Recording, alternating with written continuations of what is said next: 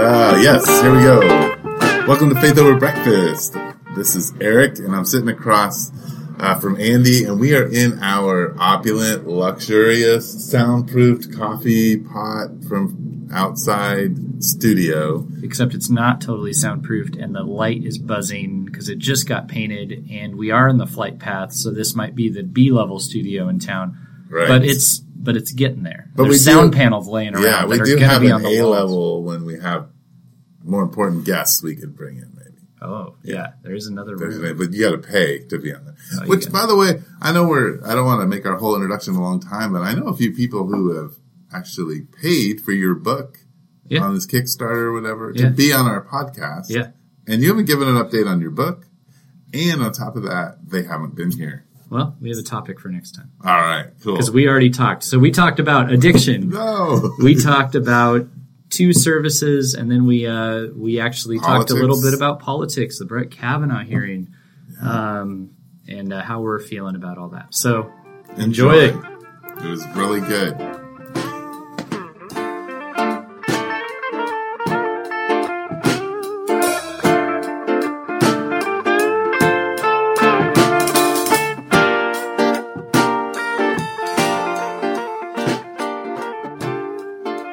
Should say hello. This is Faith Over Breakfast. My name is Andy. Littleton.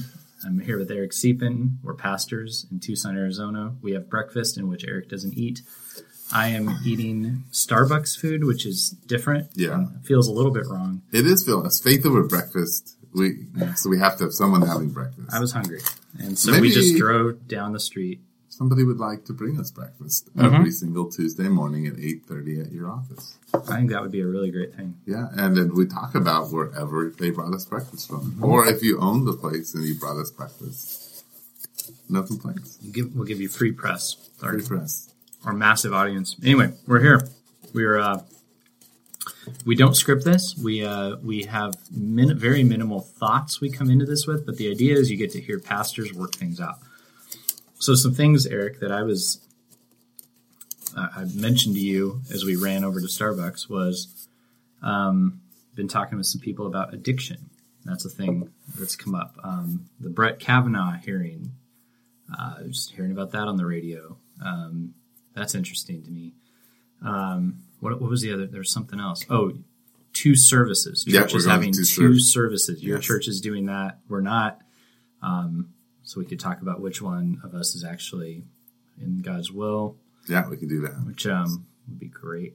Um, we can mention we're we're in what is supposed to be becoming our podcast studio.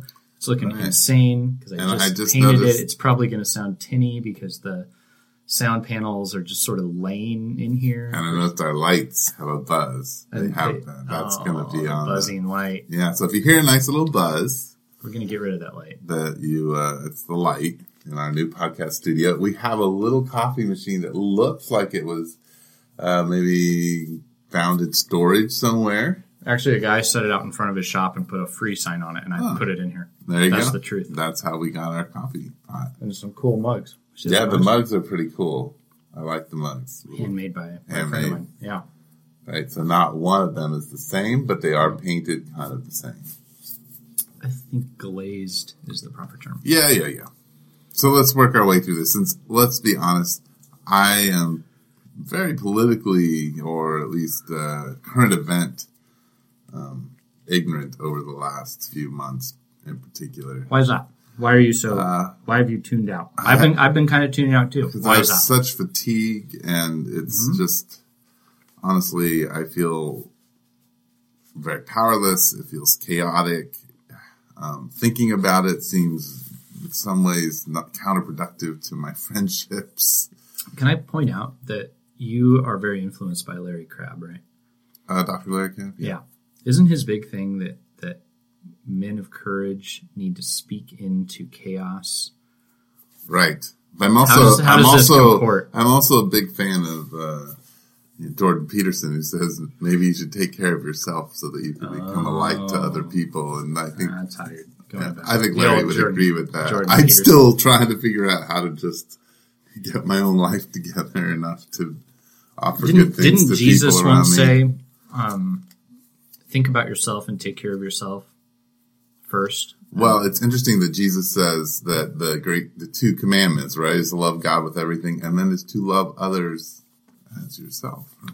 Yeah. Like that, there's an indication. Is, does as have a connotation of Well- after you have disengaged from your culture and uh, yeah, that's a good question. I don't Spend think all your I money have on disengaged cakes and from my local culture per se. I'm just disengaged from the political circus Yeah. that we call present time. Yeah, I, I, I have too. I mean, I can't keep up. It's it's like there's every day there's something crazy, right? And, Right. I mean, I guess I didn't pay as much attention before. It's a weird thing about like the Trump presidency is it's people are paying more attention, but it's but it's all like insane. But it's also I find myself thinking about what's going on more than I did before. I wonder is there more going on or is what's going on just getting way more press? I'm not sure. I'm not sure. But I, but I'm overwhelmed by it and I can't. I, I actually listened to a little bit of news in the truck on the way over, which I haven't been because it's just like exhausted. Right. Yeah. Well, and and to be honest, uh, I mean, Obama and then prior, you know, George Bush, no matter what controversies surrounded them, they brought a level of peacefulness Stability. and, and civility and, and to our culture.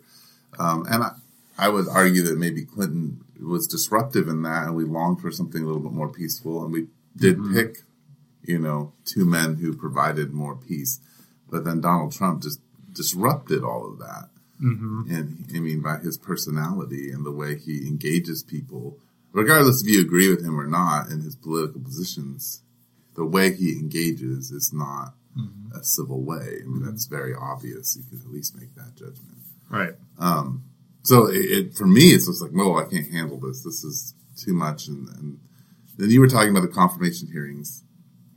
Yeah, so I I wasn't paying attention or watching them yesterday. I'm just hearing this on the news that a couple words in, there's interrupting and and a, and a well a move to adjourn, and I know that's a political move and that was calculated.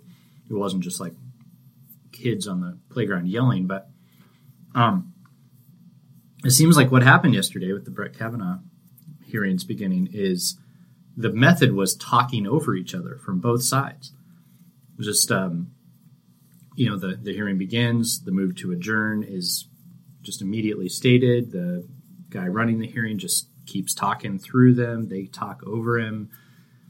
Um, i mean it seems like that was the the me- i'm sure these methods have been employed. I actually i know that there was the whole merrick garland um, refusal to hold a hearing i mean this isn't a brand new thing Right. i'm not blaming one group or the other i just think I don't know. I, I've been thinking about like the just the democracy. Like, is it? And we hold this thing up as this thing that is we have to offer to the world, and it's like, is it working? Is this going well?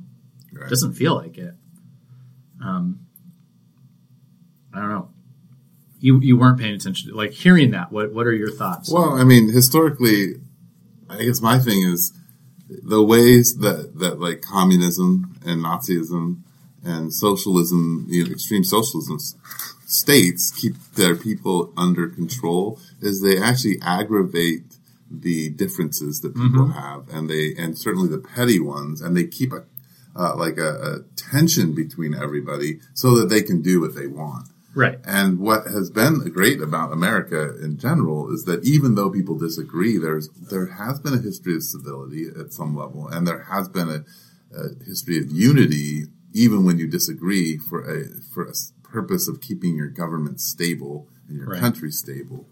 Um, and so, certainly, that our country has been, you know, up and down, and there's been turmoil and all that. I'm not saying that, but there is a difference there because we're able to have neighbors who disagree and can enjoy each other and live in a civil way. And that's not, you know, the, the tension between neighbors is not pinpointed by the government and trying to like separate people, but we've become so polarized that it's very difficult for us to be in relationship Right. or in conversation with Right. each other or listen or believe that the other person has a valuable point, regardless if we agree or not. Right. Yeah, it's um man, it's just messy and it's like it, when it when it comes to the point where interrupting and talking over people is What was that? yeah exactly how annoying is that um, when when that becomes the go to method of what we have to do like oh man we got a problem here We do. and um, it, you know, I'm sure somebody has thought very deeply and is and is currently writing some article for the New York Times that's going to spell that out very well. That you should probably go find and read because that's not where we're at. Right. Because we're just talking off the top of our heads. Um, but it's um, it just, it's it's disturbing. It, I mean, it doesn't it doesn't value.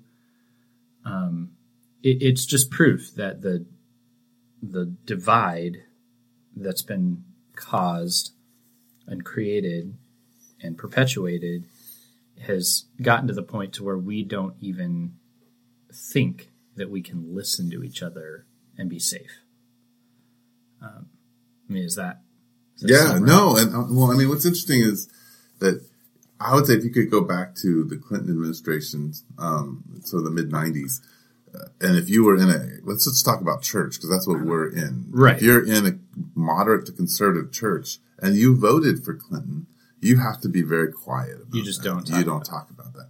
I think that we've done a complete reversal that you can find even in moderate to conservative churches people who voted for Trump being on the at least it's evenly divided, or maybe you're looked down upon Yeah. um, for the way that you voted based on like Christian beliefs. Like there's a judgment made that that's not a biblical vote, or that's not a vote that's in line with where God would be because this X, Y, and Z. I think that would be true in our cultural space. Yes. Here in Tucson, Arizona. Right. If you, I think people at our church who voted for Trump probably don't really want to talk about it. Right. Whereas elsewhere in the country, it would be the exact Right. reverse. Yeah. And, and I think that, so maybe we could talk just a little bit about like how does a body of followers of Jesus work this out? Yeah. How do we do that to where we don't just have to shut down or uh, or talk over each other? Right. How does that work out?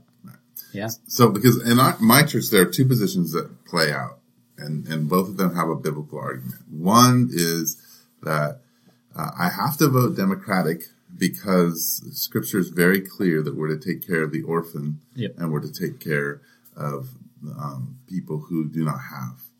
And so they're very pro paying taxes and they're very pro uh, taking care of the poor. And they, I think the Democrats are closer to that Mm-hmm. than the Republicans. And then I, on my other side, the Republican community or the conservative community want, needs to vote Republican because of abortion Right. and right to, you know, life. And so that's Religious freedom. and religious freedom. These are two big things that they can't, if you vote Democratic, they think those are going to be taken away from them or are going to be pushed on. And so you have these two tensions as to which one is more biblical or one more moral or more.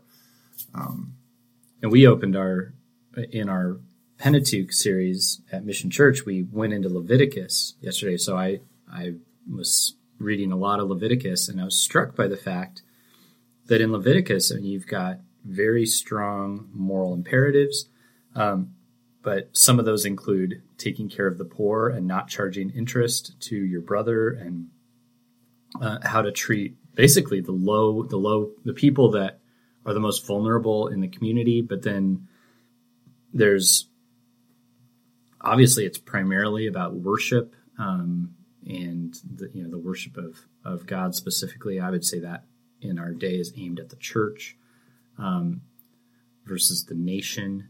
But it was, uh, but it doesn't separate these things. It doesn't. It's not in the book of Leviticus. I don't think you can read one of those and say like, ah, this is the Republican agenda or ah, this is the Democratic agenda. You see both. You see an absolute care for the poor and an absolute high moral imperative, which would include things like taking a life, um, which would cover abortion and other things. I mean, very serious about those things. Very serious about taking care of the vulnerable. It doesn't.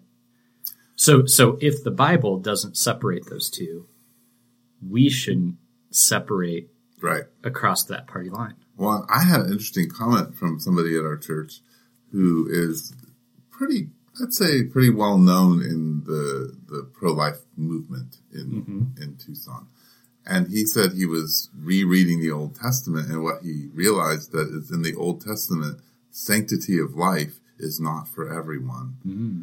And Interesting. How, that how is kind of out? disrupted him. Well, the fact that God had no problem wiping out children and babies Right, in certain in situations. certain yeah. situations, and so It's not as cut and dry. right.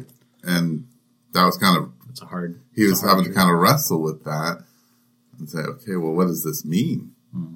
You know, what does this mean for my modern day Right. new covenant um, view of of abortion and, and Yeah. Life? And I was like, oh, some interesting things to wrestle through there. But at least it was an honest Mhm. wrestling, which is unusual, I think. Yeah, it is. Yeah. Wow. Um, and it's interesting that he was willing to reflect on that. And- Right. And, that's what it seems. It doesn't seem, you know, it seems like there are assumed principles that are taught, and maybe they're not utterly biblical on, on either side. Right. That it that are layered over the Bible, and there's not a, a willingness to read Scripture and say, let let me examine this held belief that I have and see. Sure. Um, is this indeed the the case, or am I missing something, or is there more to it than that? Well, and I think we've, you know, in our culture, partly why it's so hard to have these conversations in church is that over the last 50 years, and, uh, our approach to inerrancy, because we had to fight the liberal movement against scripture, has minimized the complexities Yeah, of, of what we're reading sure. right? Because we're talking about, you know, we're arguing over or, over ideas of every jot and tittle, and we're arguing up, we're arguing about insane things that Scripture really isn't trying to even talk about, Yeah, right? It's you're talking about these really complex historic documents and historic histories of Israel and its interaction with God, and then this God's fulfilling all of these things to Jesus, but the complexity of that is not this uh, simple, and so when we're trying to bring our everyday life to things, it's, it's there's not a lot of easy answers about how we understand things. Well, and then the, uh, I mean, yeah, it's not that simple. I agree. Uh, but then there's also the what is the what is the in Christ and the modern day application of some of these scriptures because Right. our Bible is primarily the Old Testament, Right. and if it is that you know what was in the nation of Israel ought to be in the nation of Israel now, or what is was in the nation of Israel ought to be in a a new Israel, um, a new people of God Right. today. Um, Brian. Brian, Brian freedom. is now an airplane. Brian is now an airplane. and the interesting thing is, he actually works, on, those. airplanes. This is probably much more Interesting. That's interesting. and- appropriate. and So appropriate. Brian, Yeah, that's the word I was looking for. Brian's trying to speak to this issue by flying over us. He Yeah. sent that. He did. Brian, wow. You're This so is going to be an interesting and noisy podcast. We'll have the buzz. We'll have the yeah, airplanes. We got to work on that. Um, anyway, the uh, man, Brian, Brian, keep it to yourself. But the uh, but the way that that works out, like I I was thinking about the um, in, in my sermon, you know this this stuff that's aimed at Israel is quite aimed at the church today, but we tend to take that and aim it at the nation and and I could see how that could be confusing. But the like this is the people of God. The worship of God is at the center of their lives. God has called them out from the other nations. He doesn't demand that all the other nations do this. In fact, there's never an expectation that that would be the case. It would be that these like people from the other nations are called to come in to Right. the people of God. So there is the call to them, but not. Um, you know, there's it, it's an interest, and I'm sure that could all be you know argued and parsed out. But that to me, I was saying like, hey, the book of Leviticus is, I believe, a worship manual to the people of God, and so we really do need to consider it, especially as the church, as God's people, as the church. sure. Um, but so that, but how that, how that works out in your secular life, which is everyone has a secular life, believe it or not. You are secular. You you exist in the sphere of multiple beliefs in a Right. secular society. How does that work out there? Isn't it? That's the hard question. It is the hard question. and that's the question that's that's at stake. Yeah.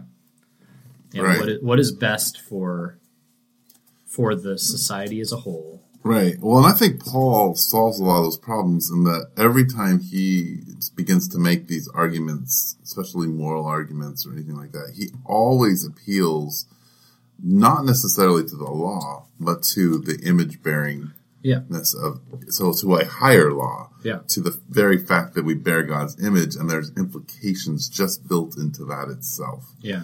Um, and so he's always making that appeal as he's speaking about like we need to move away from these things and we need to move away from that. It's all because of our our bearing of God's image and what Christ has done. Yeah. So he's playing there a lot, and, and that's helpful as a Right. way of trying to understand how I interact with people who think differently than I do Right. because they bear God's image and Yeah. they bring something good just simply because of that, even though it may we're both broken Yeah. image bearers. Yeah. But- Yeah, absolutely.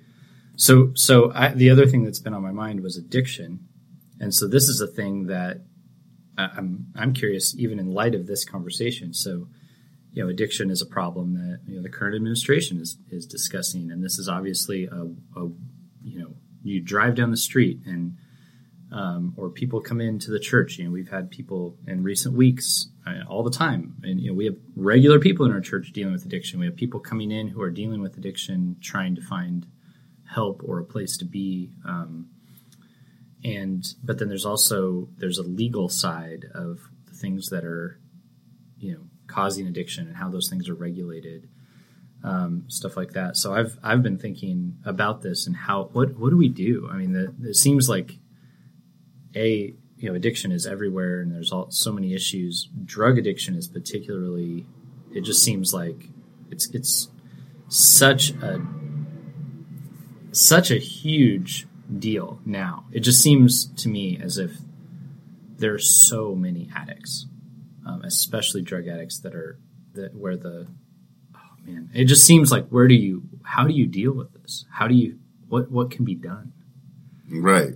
so what you know, what do you what how do we engage with this as Right. Christians as as um, well, I mean, we we are engaging in the sense that we have different you know institutions yeah um, from things like Teen Challenge to um, uh, the uh, Salvation Army to a number of other addiction centers, right? That are trying to focus on these things. And then we have the secular places like Sonora and Palo Verde and Right. some of the rich places out there. And yeah so we have systems that we're trying to handle addiction, but it, it but if you're just thinking about, okay, everyday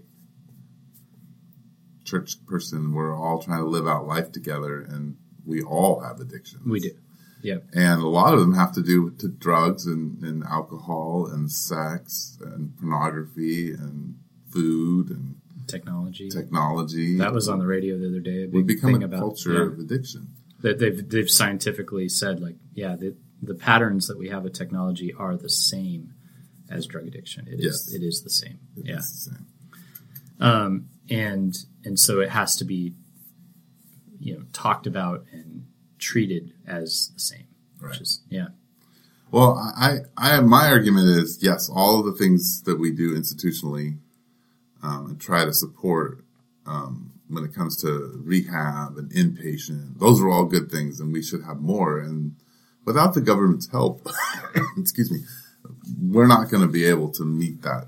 no And the government stopped supporting these things 30 years ago, 40 years ago. So Yeah. there's that issue. Uh, but I think the church itself is not going to be able to handle it unless we begin to get serious about discipleship, mm-hmm. which means that we have to get messy in people's addictions. right And we as pastors have to be more vigilant about our own and exposing them and walking in front of people as we're dealing with them. mm-hmm. So, and we're going to have to become churches to stop being like it's a cool, you know, opportunity to hear some music and Andy preach and have some food. Like Yeah. it, it has to become about, you know, those things help with life transformation. But if we're looking for an experience and not, you know, people who are going to come rub up against us and, and force us to take life seriously and take Jesus seriously, I don't think we can solve the addiction issue in our lives. And I think the American church, one, because there isn't a lot of persecution, Um, and persecution often makes our faith more serious. Yeah. And two, I think we're just so darn wealthy. Um, we don't, you know, we don't need it until our marriage is falling apart or our kid is, you know, kind of gone off the deep end and we don't know what to do or, um, our friend dies suddenly and we don't know how to deal with loss Right. because we haven't contemplated life. We haven't grieved much for anything because death's not around us. You know, we grieve for our dog that we had for 10 years. But most death is sort of transported over. It's all dealt with by professionals. Yes. Somewhere. Yeah. Yeah. It's happening all the time. I, I took a, a casket I made um, for a family at the church down to the, to the burial grounds, and drove back in behind this very beautiful facade building to where there were all these roll up doors full of bodies. Dead people. full of dead people. And there was this the staff back there. I thought, whoa, you know, like they open up the door and we're and now it's like I felt like I was in this different situation. I thought these people, it's all day, every day, the messiness of death, unpacking these bodies, um, you know, seeing it all. But there's this facade put over it for everybody else. Right. Um, and then, there, of course, there are all the people, the paramedics, and all the people that, you know, but we have assigned that to professionals who are kind of callous to it all Right. in a way, and the rest of us don't have to see, and they have to see it all the time to where they kind of aren't affected by it anymore. I mean, these guys are all just kind of joking around, having a snack, having a smoke. Right. Yeah. Sixty dead bodies around them. Yeah. Um, yeah, because Right. And the death we're exposed to is on video games and in movies. And, and Yeah. We have very violent movies. Um, we have very violent video games. So we see death there. We see people Yeah. stabbed all the time. oh yeah, right. Um, but we're not connected to those people. Yeah, so their stabbing isn't. I mean, well, I, I heard a guy who was on the radio the other day talking about you know being having lost several of his friends to gun violence in Chicago. So there are there are segments of the society where that is actually the case, but for a large majority of us, it's yeah, no knife. I mean, I wonder if the video game where you're sinking knives into people's chests is the same when your friend was stabbed last week. Yeah. Do you have the same experience? Probably not. Probably not. No. Um, but when that's not a thing for you, it's just like, haha, yeah. Right. Yeah. Which, uh, uh, actually, that was, I was that the video game addiction thing I was listening to? I don't know. But their technology and video games, especially, and, and how they're being designed Yes. for to keep an addict addicted, which then begs the question: What's why is this okay? And uh, you know, dispensaries bother me. Why doesn't GameStop Right. Right. GameStop is a dispensary of, of, of an addictive substance that's Yes. designed to uh, addict us? Yeah, that it made me think. Yeah. There's a really good movie called Addiction. Really, just, just addiction. Yeah. Yeah. That has, uh, it, it, it is about vampires, Mm-hmm. but it's not your traditional vampire movie. Okay. Definitely should watch it. Okay. Yeah, there was a, a pastor in Phoenix who I know was talking about how the addiction programs that he was that his church was trying to engage with weren't um, utilizing the Christian message as they pr- said they were. This is part of what brought this up for me. And so his church about eight years ago started a, a program that was like decidedly Christian. And um, what he was saying was that it, it has been very effective. Now, I don't I don't know. We're actually kind of looking into that as a church to gonna start your own investigate that. Well, we're looking into what they've done Okay. to learn more about that. And you know, honestly, I'm I'm very I don't have a lot of clarity or I don't Right. feel like I'm an expert here at all. So we're just looking into that. Yeah. But um, how would you say? I mean, having I mean, we sent somebody to the Salvation Army the other day, and re- the reason we did that was because he said he'd had a good experience there before, and so of all the different places, it seemed well send him to the place where he seems to have had a good. He seems willing to go there, so that was really why we chose it. I worked at the Salvation Army for a while, um, but yeah, how how do you feel about you know, as like the specifically what what we have to offer as Christians and what that has to say to addiction, um, and versus like you were saying, the other the facilities, the medical. I mean, there's all of those Well, things here- matter. Here's here's my thing. Um, the Christian community being willing to surround a person who struggles with addiction and care for them and make their burden your burden is transformative.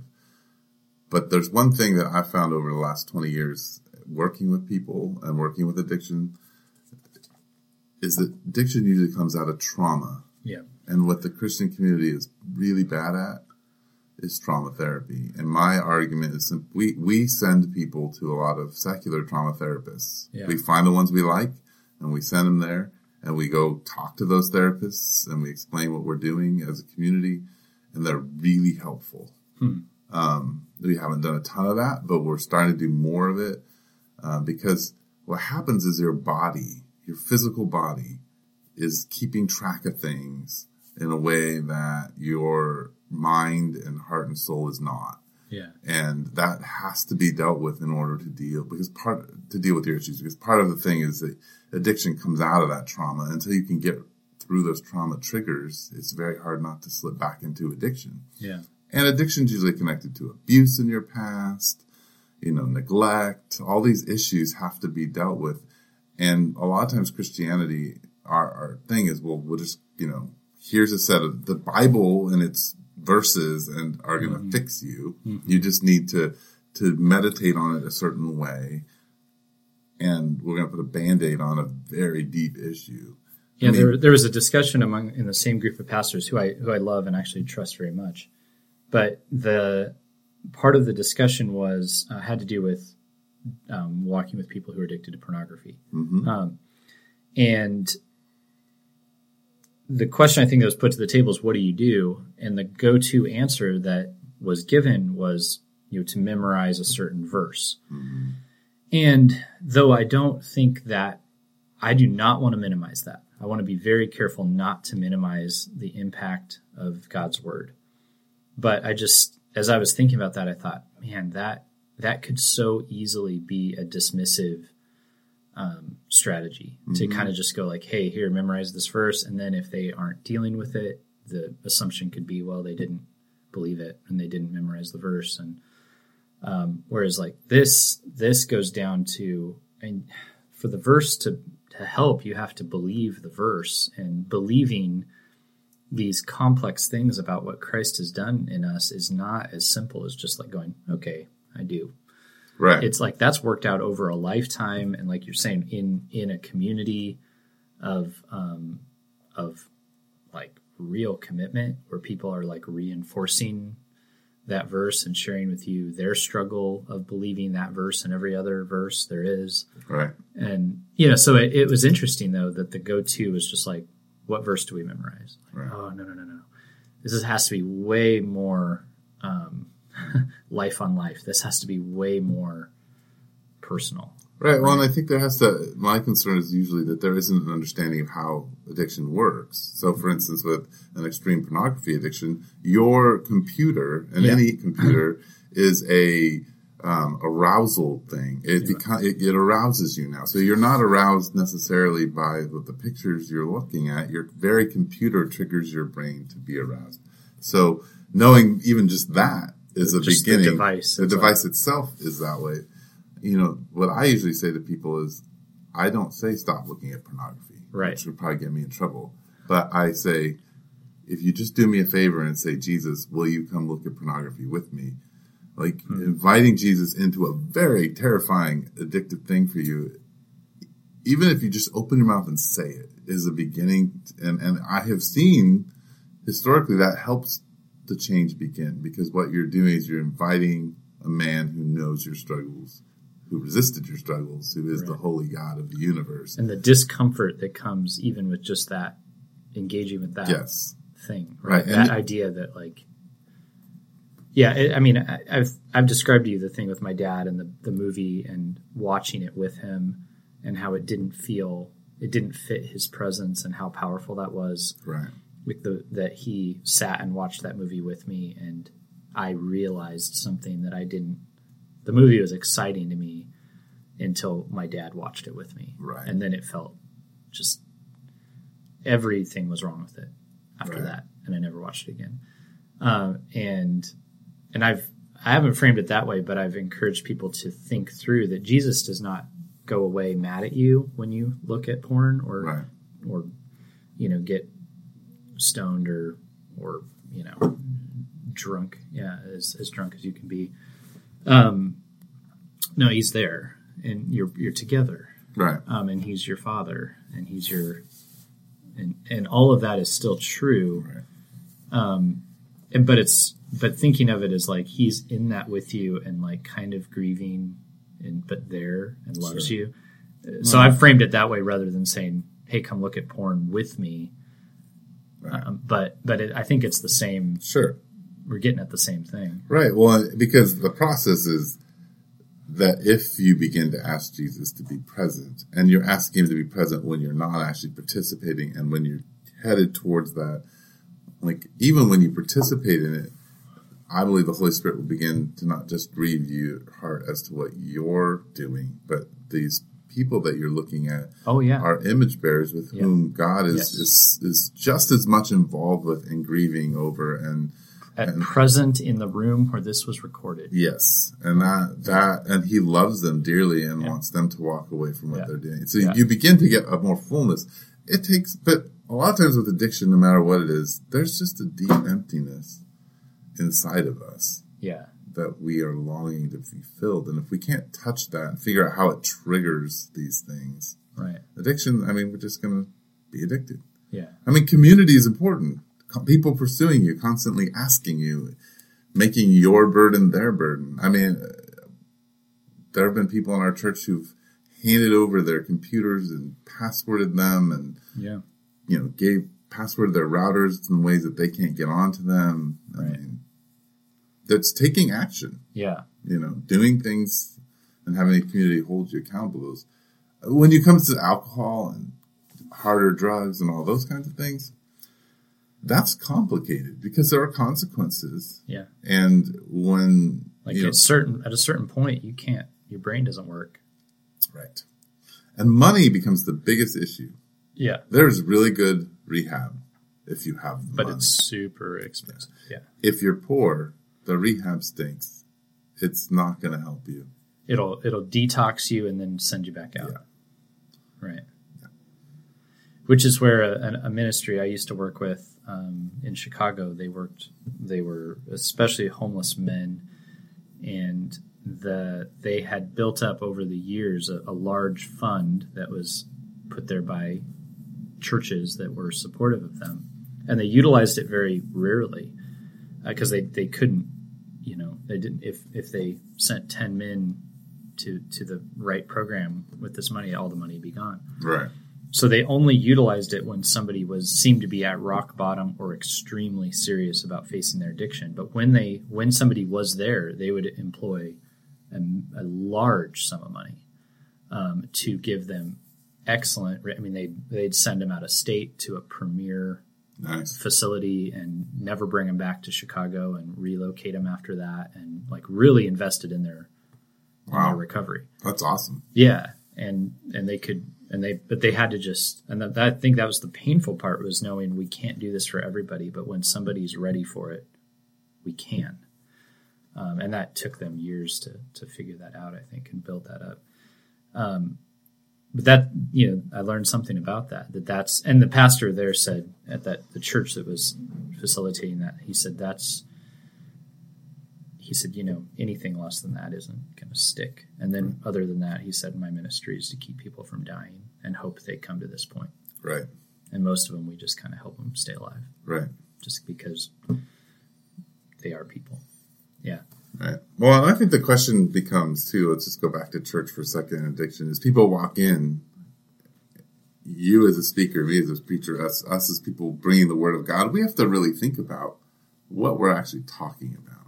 Because if we get lost in the text and someone's wrestling with addiction, and we've and now we've just like unpacked all the interesting things from so and so scripture and right? Okay. Or we've just given them little band aid applications that are, you know, do this and your life will be better. yeah, then we're not been honest. We haven't been honest about what Scripture's saying. I don't think, or what the call of our community is. Hmm. And so I think that's that's a heavy burden because I think the world is changing in the sense of who's walking in the church.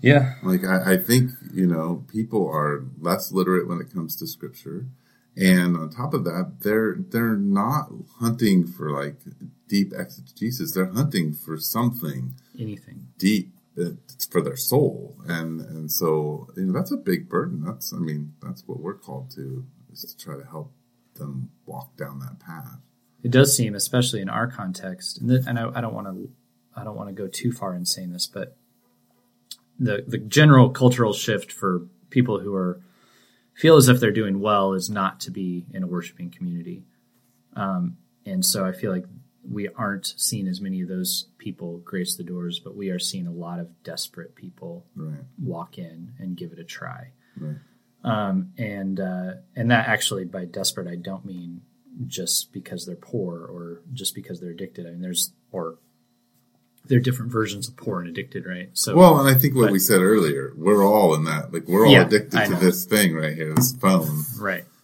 yeah, I know, to technology to movies to to and we have to be able to to get to where we can really instead of saying I'm fine, I'm fine. No, I'm no, I'm not. and then that can speak to people who aren't, right? Right. Um, but it does seem, and it, but- and it, the interesting thing though is I think this is a really good. I think this is a good thing because what is what does the Bible say? Like God, I mean, He uses the weak. Um, he uses the things that are not to shame the things that are. He uses the unwise to shame the wise. So is this a renewal of the church? I think it might be that so that all of the the people who are doing just fine actually are kind of starting to disengage, and the people who are not doing just fine are starting to come. or hopefully the people who are just fine are realizing that they're not They're not just, just, fine. just that would fine. be that would be the best, Yeah. right? Um, but the it does feel like culturally in the states, at least in my world and probably in yours, um, it, people are more willing to come in and say, "Look, I don't, I'm not okay," Right. and uh, and I don't view that as like, "Oh man, we got we got the tough people here." It's like this is the people that God could use, right? Like these are the Sure. people who could shame the wise. and hopefully that's us Yeah. like that we're honest enough to be those weak people Yeah. Yeah. Um, so which leads you're, us to 2 you're services. so weak that you're starting two services. I knew that was coming. you're so weak. It's two service time, and you're not going to two service time. But I talked to my co-pastor who said, "I think uh, that church needs to go to two services." Oh, really? Yeah. Why? Well, you know, he had some, you know, feeding lines. You know, he had some opinions about it. Oh, So, yeah. Well, part of that's an infrastructure thing where we've got two rooms we that are still out super dusty, and so Well, Um, that's why we're going to two services is infrastructure. yeah, We and have a that'll be a tiny- factor for us too. Tiny probably. little sanctuary. yeah, And I think it's including the stage, which we do have the band on, but it's off to the side. We're only 1,800 square feet. yeah. This doesn't fit a lot of. We're hardly bigger. I think our main rooms, the whole building is forty five hundred, but I think the main rooms are around two thousand. Yeah, yeah, right. So it's we're a little church, Yeah, and so yeah, we're gonna have little services. I, I think it's funny. We have a couple videos online of the band playing music, and the camera. One of them is like ten years ago, right? Eight Yeah. years ago. Camera swings around, and the whole. I look out. You know, you look out over the the audience of the community, and there there maybe there's 25, yeah, 30 people sitting in there, yeah, and I'm like, oh yeah, that's how it was in the old days. yeah, That's how it's going to be again yeah. in the two services, and and that was what was very effective for us. Right. Is that you could actually know everybody in the room, right? Yeah, Yeah. and there was room if you were new to go sink into a couch and not feel like there's going to be 80 people standing around you, squished in on you, Yeah. um, and that that's good. I think Yeah. we'll see what happens with all that. There's a discomfort to small. There's it's a Sure, there, that's a hard uh, I mean and I think for some I, I noticed back when we were small there were certain people that liked it and then we're not we're still small but a different version of small like now that a service might might have 100 folks um, there's some of those people it's not for them anymore I think Right. and then and then other people have been like okay like now all right now finally I feel okay like we're there's Right. enough of us here you know right. Um, Sure, there's a certain energy when you hit about 75, Yeah. 80 adults inside a room Right. that provide, you know, the music kind of will melt into the bodies and then everybody's singing. You can hear everyone singing. The, the preacher can at least find five people who think he's funny instead of just his wife, yeah. right? You know, there's a little Your bit wife more. thinks you're funny. yeah, well, you know, Lucky. No, I'm just kidding. My wife thinks I'm funny sometimes. that's good. She's funnier than me. So yeah, we're going to two services for that reason. I mean, is and that we just have a lot of children and our classrooms are big and full. Yeah. So That's we're moving that direction though. We're not not in your position there. There is another thing too though when you visit, and I, I feel this way. If I walk into a room where there's like ten people, I don't feel like I can just sink into the couch and not as many people approach me. I feel like all ten of them are aware of me and that's uncomfortable. But when there's eighty, I feel like I can kind of like walk in, get the lay of the land. I don't get swarmed. right, And right, then a couple people might come over. So I'm I'm more comfortable there. yeah. Are you more comfortable speaking to a smaller group or a big group? Uh, I prefer a bigger group. I, I would, a 5,000 person church would feel so comfortable to me. Five 'Cause thousand might like- be a lot. but it's just the sea of faces where I don't Right. know anybody's, like, Right. I don't have this sense of, like, what, what are you doing right now? Right. But when I look out and, you know, someone's like, you know, snoozing over there and then over here, you know, somebody's like on their phone and I go, are you addicted to your phone? Are you taking copious notes or what's happening? I just have this awareness, like Sure. self awareness and awareness of individuals that's hard.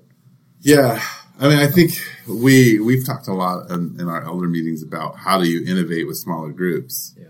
I mean, and that's and we've started even now practicing and changing our our style of speaking. So I mean, we bring a whiteboard up front. We got we got volunteers coming up and doing something. I had a ten year old holding a weight over her head for ten minutes during, while I spoke, and that got people's Wow. attention because they were worried she was going to drop the Yeah. weight.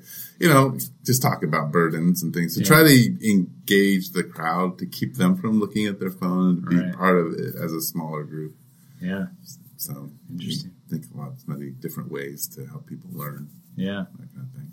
Are we? I know We've- that when you uh, start saying yeah, uh-huh, we're headed towards the end, aren't we? We're done. We're done. Yeah. Yeah. So thanks for joining us on uh, Wait, you were just about great. to say something. I was about to say, I think we should uh, wrap it up. Oh, okay.